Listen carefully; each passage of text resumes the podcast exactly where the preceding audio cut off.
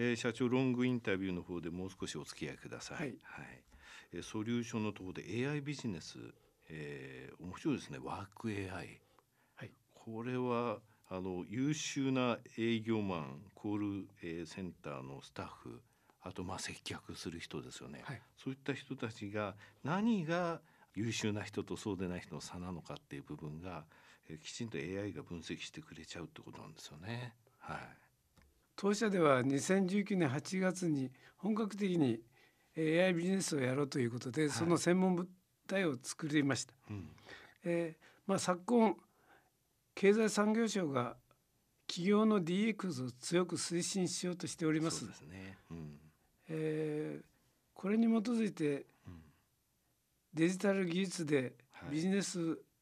や私たちの生活をですね、新しいビジネスへ変革し、はい、より高い価値を生み出すような方向になってくると思っております。そうですこれあの経済産業省っていうふうに言われましたけど2018年でしたっけ？レポートが出たのって。18年でしたっけね、はい、であの中で2025年の崖っていう言葉を経済産業省が使われていわゆるそのレガシーシステムが多すぎるぞと、はい、しかも作った人を辞めちゃってるとか、はい、それからその作った人しかわからないシステムがあまりにも日本には多いと、システム見てみるとこれどうなってるのかよく分かんない状況になってると。これこのままいったら2025年以降のところで海外に、え生産性という点でもものすごく遅れを取ってしまうよと。そのため、え DX であのきちんと、え企業っていうのは進めていくと。それに対するそのサポートをつくするっていうところも非常に大切で、はい、それが御社の、その役割だっていう、そういったことですよね。はい、ですから、うん、このこのあの DX をですね、はい。えー、推進しようということで、うん、AI 技術でアシストするような、ね。うん、我々のブランドとしてワーク AI ということで、はい、えー、ソリューション AI ソリューションを提供しようと考えております。従来まで、はい、あの集合教育で営業を教育しておりましたけども、ねはい、まあ現在のコロナの影響とかそういったところで集合教育が敬遠される状況にありますので、うん、我々のスピークアナライザーはスマートフォンとかものを使って簡単にトーク分析ができるという就業教育じゃなくて、リモートでの研修が可能になっております。これあの集合研修って本当にあのどっかに行って例えば課長研修とかで 営業なんたら研修とか行ってやってましたけど、そういうことはもうこういうものを使うと必要なくなるってことなんですね。はい、うんけどこれやっぱりトークとかキーワードってこれあの業界によってやっぱり違いますよね。はい、この言葉を使っていい業界この言葉が刺さる業界刺さらない業界ってやっぱりあるんですかね。えーと、やはりあのかなりの、うん、え製品をたくさん持ってるであるとか営業がたくさんいるであるとか、はい、そういったところの、えー、お客様に適していると思っております。うん、で我々としては今あの当社の強みでありますところの生命保険会社向けに、はい、えー、そのバージョンを第一号として、えー、データを分析が必要になってきますので、うん、その辺のところであの第一ユーザーとして今、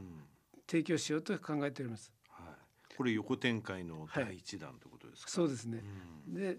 まあ生命保険だけじゃなくて、うん、当然損害保険であるとか銀行証券といったところも、はい、えー、営業を抱えておりますので、はい、